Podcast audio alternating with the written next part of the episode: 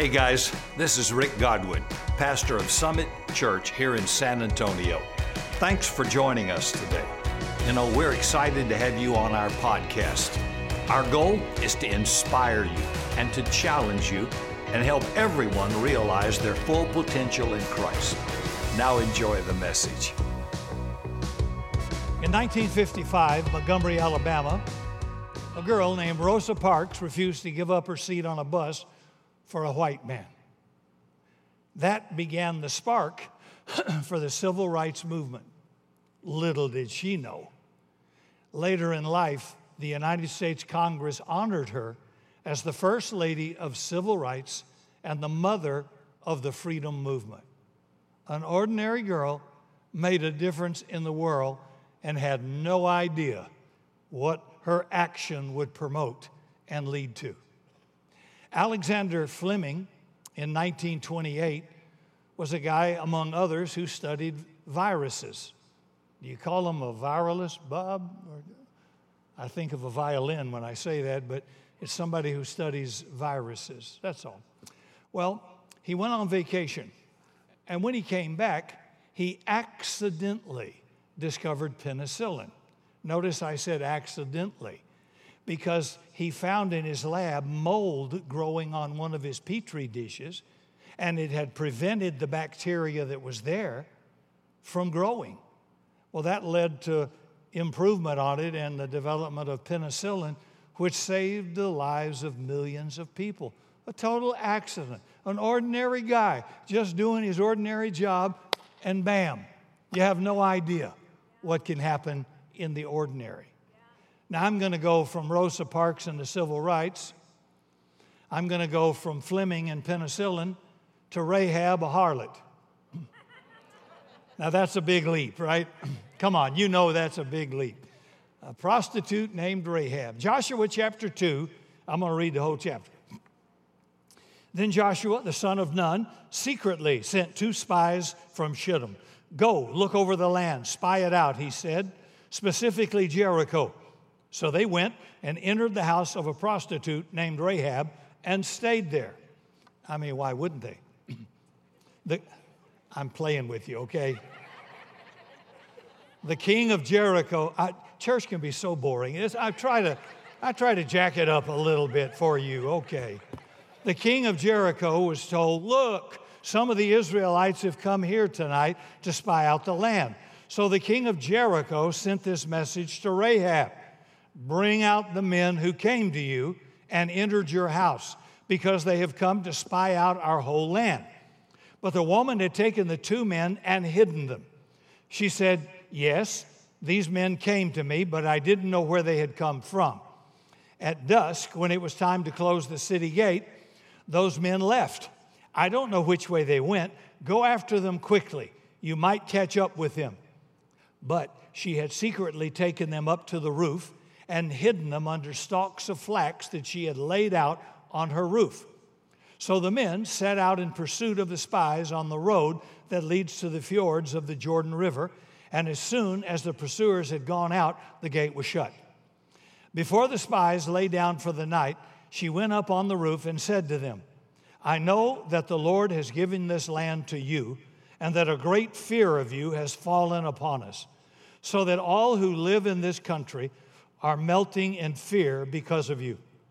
We have heard how the Lord dried up the water of the Red Sea for you when you came out of Egypt, and what you did to Sihon and Og, those two giant kings of the Amorites east of the Jordan, whom you completely destroyed. When we heard of it, our hearts melted, and everyone's courage failed because of you. For the Lord your God is God in heaven above and God on earth below. Now then, please swear to me by the Lord that you will show kindness to my family because I have shown kindness to you. Give me a sure sign that you will spare the lives of my father and mother, my brothers and sisters, and all who belong to them, and that you will save us from death. Our lives for your lives, the men assured her. If you don't tell what we're doing, we will treat you kindly and faithfully when the Lord gives us the land. So she let them down by a rope through the window because her house was part of the city wall. Now she said to them, Go to the hills so the pursuers won't find you. Hide yourselves there for three days until they return, then go back on your way. The men said to her, This oath you made us swear will not be binding on us unless when we enter the land you have tied this scarlet cord in the window through which you let us down. And unless you have brought your father, mother, brothers, and sisters, and all in your family into your house. If anybody goes outside your house into the street, his blood will be on his own head. We will not be responsible. As for anyone who is in the house with you, his blood will be on our head if a hand is laid on him. But if you tell what we are doing, we'll be released from the oath you made us swear. Agreed, she said. Let it be as you say. So she sent them away, and they departed, and she tied the scarlet cord in the window. And when they left, they went into the hills and stayed there three days until the pursuers had searched all along the road and returned without finding them. Then the two men started back. They went down out of the hills, forded the river of Jordan, and came to Joshua and told him everything that had happened to them. They said to Joshua, The Lord has surely given us the whole land. All the people are melting away in fear because of us. Well, what does a Bible hero really look like? Well, I'm excited to start a new series I'm just calling Ordinary Turned Extraordinary. And what we're going to be doing in this series is take a close look at some characters in the Bible that God used in an amazing way. And what we'll find out over and over again is that these individuals, named and talked about in Scripture, for all practical purposes, are nobodies.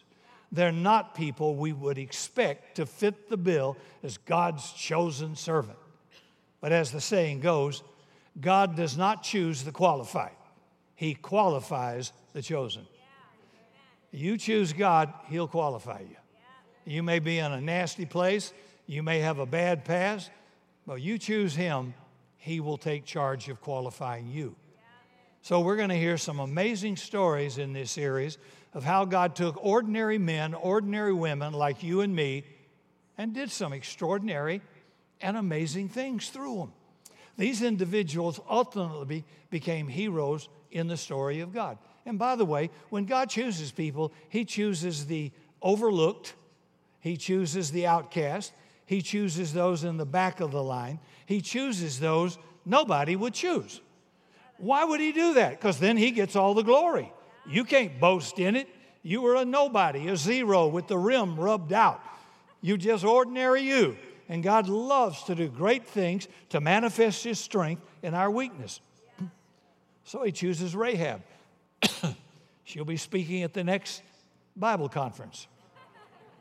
Come see Rahab. See, he, you don't intimidate him with whatever's bad about you. You don't, I'm sorry, you ain't that bad. Not to God. God can take anything and make something out of it. So, today, to kick off this series, I'm going to talk about Rahab, an individual I would consider to be one of the most unlikely heroes in the Bible. But before I get to her, I want to quickly share with you a story of another woman who has come to be known as quite a hero today in her own right. It's my guess that not many of you have er, ever heard the name Agnes Bojaxhiu. Agnes Bojaxhiu. It wasn't a name intended for fame or glory. You know, movie stars have really crummy names and they change them. Brad Pitt, they change them so it sounds cool and not weird. But we all get weird names. So God doesn't care about that in the Bible. So she's got a name that sure doesn't sound very famous. This, this name belongs to an individual that the word humble had to be created for. It just had to be. Now, for many of us who live in a dog eat world where we do, and where individuals become conditioned to be driven by me first mentality, I think it'd be rather difficult to really understand what it means to be humble and have a disposition of humility rather than pride. But for old Agnes, it was just the opposite. Apart from humility, she didn't know anything else. it was at age 12, I think, she received her calling to her particular way of life to serve rather than be served, to seek glory for God, not for herself, and to give more than she would ever receive. And so several years later, she left her home in Yugoslavia to go to Darjeeling, India, where she joined the Loreto sisters. That was the beginning of what would lead to a lifetime of selfless, humble service, not only to God, but to those she would come in contact with. She called them the poorest of the poor. Now that's poor. I don't know if you're poor today, but you ain't the poorest of the poor. I don't think she ever expected any of her efforts to love the unloved would uh, impact millions of people around the world. Don't think she had a clue. I don't think that was in her plan. And I think it was beyond anything she could imagine or even think, just trying to help people maybe that she had immediate contact with in Calcutta. but the truth of the matter is, her compassion yielded a whole lot of fruit and love beyond the boundaries of her imagination. And the amazing thing about all of it is that none of it was ever for herself. Whatever she did, wherever she did it, it was always an extension of her total selfless disposition. She never sought praise or credit for anything that she did. But in the very humble manner that she was accustomed to, she tried to make herself as invisible to the world as possible. And here is the irony as much as she sought humility and was driven by selfless compassion, the more the world praised her for her good works. In fact, in 1979, you can see the picture, she was honored and the recipient of the Nobel Peace Prize. And even then, she didn't accept the honor in her own name, but rather in the name of the unwanted, the unloved, the uncared for. She said, I am only the pencil by which God is writing a love letter to his children. Such humbleness is hard not to recognize and honor. And by the way, nobody is mad when you honor people, when you help people, when you serve people. That's how Jesus started. I came to serve and to give my life a ransom for many. You want to get him, you want to get noticed? Serve. I don't know why that became a bad word in our culture, but it's a big word in the kingdom of God. and all that she received, she deserved every bit of it. But the thing she never wanted was that fame or any glory. And I'm sure most of you have figured out who I'm talking about. Agnes Bojaxhiu really is none other than the deeply loved and honored Mother Teresa from Calcutta, whose death in 1979, no, 1997, stirred the hearts of millions around the world. News coverage of her death, tributes poured in on all these famous people, important people in the world, giving tribute to her life of service and ministry. They were huge. All the major networks covered her funeral. All of the newspapers headlined her unfortunate death. And as for her funeral, thousands were present and millions watched via satellite around the world. A simple reflection of how many people's lives were touched by the efforts of such an ordinary, humble woman. And maybe like me or some of you here this morning, you know, no, there's no way I could ever be like Mother Teresa. Nobody ever said to me, you, you remind me a lot of Mother Teresa. No, nobody ever said that. I'm not going to hold my breath till somebody does. I mean, she's one of a kind. You can't duplicate that. But what you have to understand is that she's given so much to humanity that she may have been short physically, little tiny thing. Spiritually, she was a giant, head and shoulders above any crowd. But you know, when you really think about it, Mother Teresa was not a person more gifted or endowed than anybody in this room or watching online. In fact, her colleagues from the Loreto Sisterhood described her as being average and ordinary. Well, there you go. That leaves us all in the game, right? So, what we need to know about Mother Teresa is that she was not great of herself, Rather, she was just a demonstration and testimony of how God can take something so plain and ordinary, like you and me, and turn them into the most extraordinary vessels you could ever imagine. You just never think that's in somebody, because, and we don't think it's in us because, well, I feel guilty or I've got a shameful past or I'm not living as well as I should or know I should. God wouldn't choose me. God wouldn't use me. And I remember even after my college education and business career and then being uh, saved and brought to know Christ, I kind of thought the same thing. I, I thought, you, you, I'd hear preachers preach all that. Well, you got to do this and do this and do this. And if you're doing this, God won't use you. And if you're doing this, God won't. And then I read the Bible and I found out God used everybody that was doing everything. He just used everybody. Now, God, God wasn't sanctioning anything wrong. It's just that if He waited till everybody got right, He wouldn't use anybody. I hope you're getting this. I hope you're hearing it wherever you see yourself. So, this is the repeated story of the Bible over and over again. And we see this particular script written on page after page. Ordinary Joe, ordinary Jane, used by God in extraordinary ways. And this is the case of Rahab that we read about in Scripture, as I read a bit ago. In fact, Rahab's story is more amazing than Mother Teresa in the sense that, you know, she's not just ordinary turned extraordinary, she's implausible made plausible. She is an unlikely hero and yet God chooses her for a great purpose beyond anything she could possibly have imagined. I mean, doesn't, didn't Paul write to the Galatians, now unto him who is able to do exceedingly above all you ask or think? He says, I don't know what you think. I don't know how big you ask. I can do way, way more than that with you. Now, I don't know what comes to your mind when you think about what a hero would be like in Bible days, but I'm sure Rahab would not possibly come to your your mind. And I'm sure Rahab would never have imagined a hero could look like her. Rahab has got to be the most unlikely hero in the Bible who, in her day and culture, had so many strikes against her. She just didn't qualify as Bible hero material. Well, to us. First of all, she's a Canaanite. And the Bible in Joshua chapter 2 sets up the scene where the two spies are sent to Jericho. That's where they meet Rahab for the first time in the capital city of Canaan. This is her home, which makes her a Canaanite. She's not Jewish. And now, this is important to note because, for all practical purposes, from the perspective of the, the Jewish people, uh, Rahab as a Canaanite would have been considered a foreigner and unclean she would have been seen as a pagan and an enemy of God. So that's strike number one.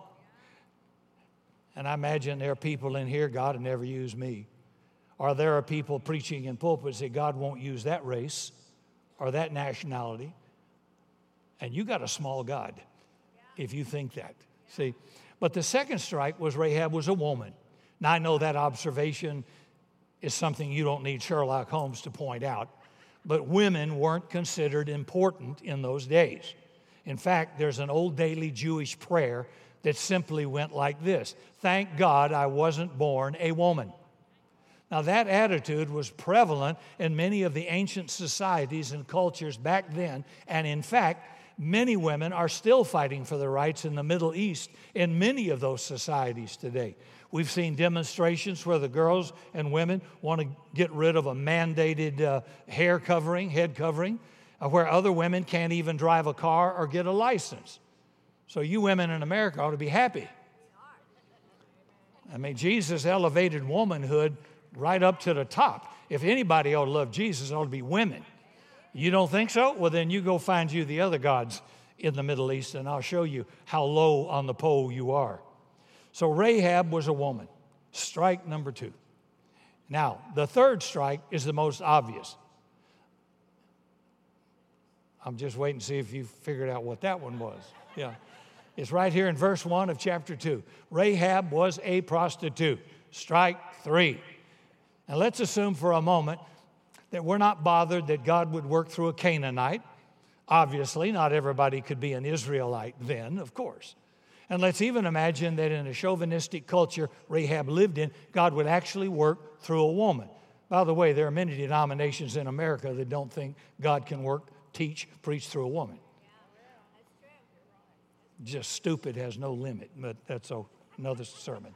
But the idea of God choosing a prostitute for kingdom sized work, that's mind blowing. That's amazing.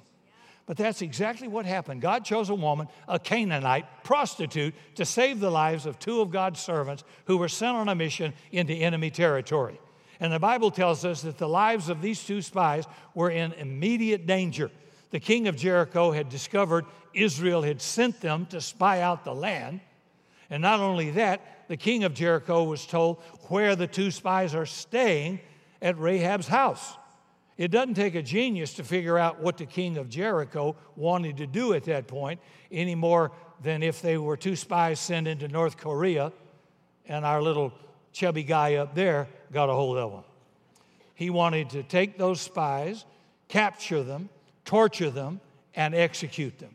So he sends his men to Rahab's house with the message hand them over. And Rahab's response? She hides them up on the roof and sends the king's men on a rabbit chase somewhere else. Now, at this point, you need to show something real clear about Rahab. She took a risk, she put her life in danger in order to save these two Hebrew spies. So, this unlikely hero, this Canaanite pagan woman, who is in fact less than ordinary, was made extraordinary for God's purpose. You tell me who God can't use. It's not possible. Now, some additional details about Rahab. Some of this is circumstantial, but it could be well be true as well. Let me pause and point out a couple of details easy to overlook that are absolutely important to the story. Here's a clue in several verses that we read that she's identified as the prostitute, Rahab the prostitute. Now, it's very likely she's no longer in that profession. Clue number one is that the Bible says she hid the spies underneath stacks of flax, stalks of flax. I don't know if you know this or not, but gathering flax was a laborious task and tedious. Industrious women like Rahab would have to spend hours gathering these stalks to make cloth. So if Rahab was still a prostitute, chances are she wouldn't be gathering flax. She simply would not have the time for that kind of respectable work. Now, by the way, that's circumstantial evidence. It doesn't mean she still wasn't in business or part time. It doesn't say. And I'm, I'm glad it doesn't because it just leaves the door open who God can use. That's all. You got to quit bringing Old Testament into your New Testament morality and culture. It, it, it, wasn't, it wasn't written to you, it was written for you, but it's written to these people who lived in a culture you and I would find despicable. Okay? So this is circumstantial. It might be true. The Bible says she had gathered enough flax to cover two grown men. So apparently she must have been in the cloth business as well for some time. So here's a clue it tells us that she went through some transformation in her life. Although the people in Jericho might still refer to her as a prostitute because of her past, we can assume that her life had already significantly changed. I want to believe that her life had changed because of what she said about the God of Israel. And this is what came out of her own mouth in Joshua chapter 2. Listen to this. She said, I know that the Lord has given you this land and that great fear of you has fallen upon all of us, so that all who live in this country are melting in fear because of you. We have heard how the Lord dried up the water of the Red Sea for you when you came out of Egypt. When we heard of it, our hearts melted, for the Lord your God is God in heaven and God above and God on earth below. So the Bible reveals that Rahab knew the God of these two spies the God of creation, the God of heaven above, and the God of earth below. And there is this sense that, regardless of theological technicalities, for all practical purpose in that culture, she's a believer. She's a believer. And she had put herself in a place where she could be used by God. Ordinary, pagan, prostitute, who would figure? So it didn't matter what her past was. And by the way, we don't care where you've been either, we care where you're going. And that's the same for God. God doesn't want to care about hearing about your past. It didn't matter what it was, it didn't matter what others still thought about her. It didn't matter that she wasn't Jewish. Somehow she knew and understood the power of God and then made a decision to surrender herself to that power. And in that moment, The less than ordinary became extraordinary. The unlikely became a hero for God. And none of us would have picked her. Nobody. So you need to know that Rahab's heroic act is actually celebrated multiple times in the New Testament. You look in the Gospel of Matthew, she's mentioned in the genealogy of Jesus' birth. Then James refers to her, talking about what it means to have faith that works, that leads to some action. And then finally, in Hebrews chapter 11, the, they call it the Faith Hall of Fame, it says of Rahab, By faith, the walls of Jericho fell after the people marched around them for seven days. By faith, the prostitute Rahab, because she welcomed the spies, was not killed with those who were disobedient. So I don't know if you can fully grasp this, but to once have been a Canaanite, a prostitute, and a woman, mentioned that many times in Hebrew scripture, even in the lineage of Jesus, will set your hair on fire. Duh. But here's the more amazing thing if God can use somebody like Rahab, why can't He use you? Why can't He take the less than ordinary, the stained, the broken, the marginalized, the outcast, and do some extraordinary things with you? He can do the same thing with you and me. You just have to surrender your life to Him. Jesus, take me. Whatever you want to do through me, I'm open. Now, He's done it throughout the ages. He's done it through Agnes Bojaxhiu. He's done it through so many others throughout history.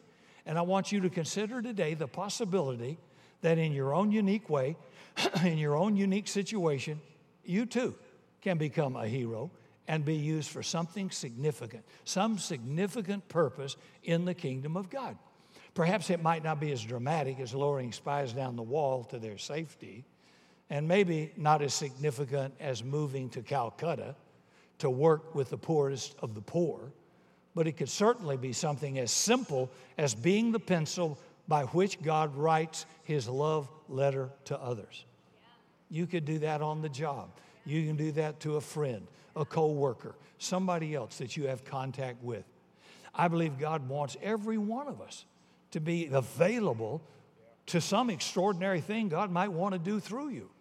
He may want you. Remember, I talked last week about a friend of a friend of a friend and how there are three levels of that influence. You could, you could turn the life around for one individual who's pretty ordinary and not have a clue in a generation who that person affected and the impact on the world that person had. You know, an ordinary burning bush in the desert ain't much to look at. An ordinary bush on fire turned a great deliverer aside named Moses to deliver a nation.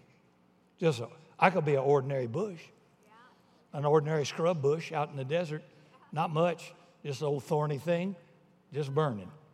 And God used that to get the attention of Moses, who would then go on to deliver a nation. You just never know. That's what's so cool. I don't want anybody ever to come in this place and feel defeated, like God won't use me. Uh, I'm disqualified. I've got so much baggage. I've got so much sin. I've been involved in so many bad things. If He only knew. Oh, shut up. I already know anyway. I already know. God already knows. And like I said, He's just waiting for you to say, Jesus, I give you my life. Body, soul, and spirit. Whatever you want to do with me. You know, I'm available. That's all it takes. I don't think that sounds too complicated, right? God's in the business of making and using heroes for the kingdom of God. And you don't have to be qualified to be called, but if you say yes to God's call, He'll qualify you and use you in ways you couldn't imagine before. So let's all be like Rahab or Agnes or others and simply make ourselves available for God to use us. He might only use you one time in a lifetime, and it will change the course of history for somebody else. Maybe for one. How about, how about Esther? One time, this hot looking little girl is put into a harem of a pagan king. He doesn't know she happens to be of another race. He loves this girl. She flicks his switch. And she's an, she is, she would never be there if he knew who she really was. And that little girl, Malachi said, Esther, you don't know just yet. You may have come to the kingdom for this moment. One moment. And in that one moment, with a lot of evening in perfume and I'm sure, I'm sure she decked herself out. Remember, women had no rights. And so to be, to live, to have a good quality of life, you had to, you had to have it going for you. You had to be hot in that culture. And I'm just saying, she says, Well, I may die, but this is a pivotal moment in history that will save a nation from genocide. If I perish, I perish. I'm going into the king uninvited. And God used that little, little girl that just happened to be born cute to save a nation. And she, one moment in history, if you look over your whole lifetime, there's only a couple of times you might figure God intervened and used me for something for that moment. Are you available for that moment? Let's be that kind of a person so God can use us boldly, intentionally, and willingly, and most importantly, extraordinarily. Amen? Hey, thanks again for joining us today. If you enjoyed the podcast, subscribe and share it with a friend. Follow me by visiting the links in the description. I'm praying today that God richly blesses you this entire week.